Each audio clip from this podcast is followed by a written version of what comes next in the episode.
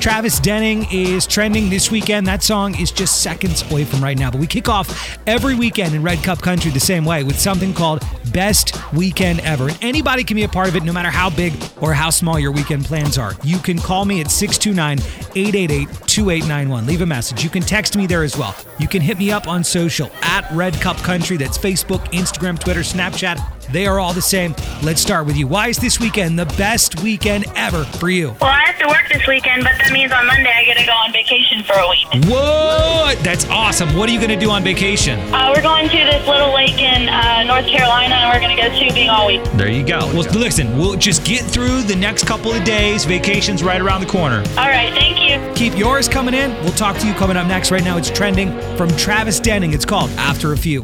Chris Jansen, good vibes. Hey, we've got a tear in your beer request in just a moment. First, though, let's brag about your weekend plans, no matter how big or how small they are. Hit it. Tomorrow's my birthday. Happy birthday. Thank you.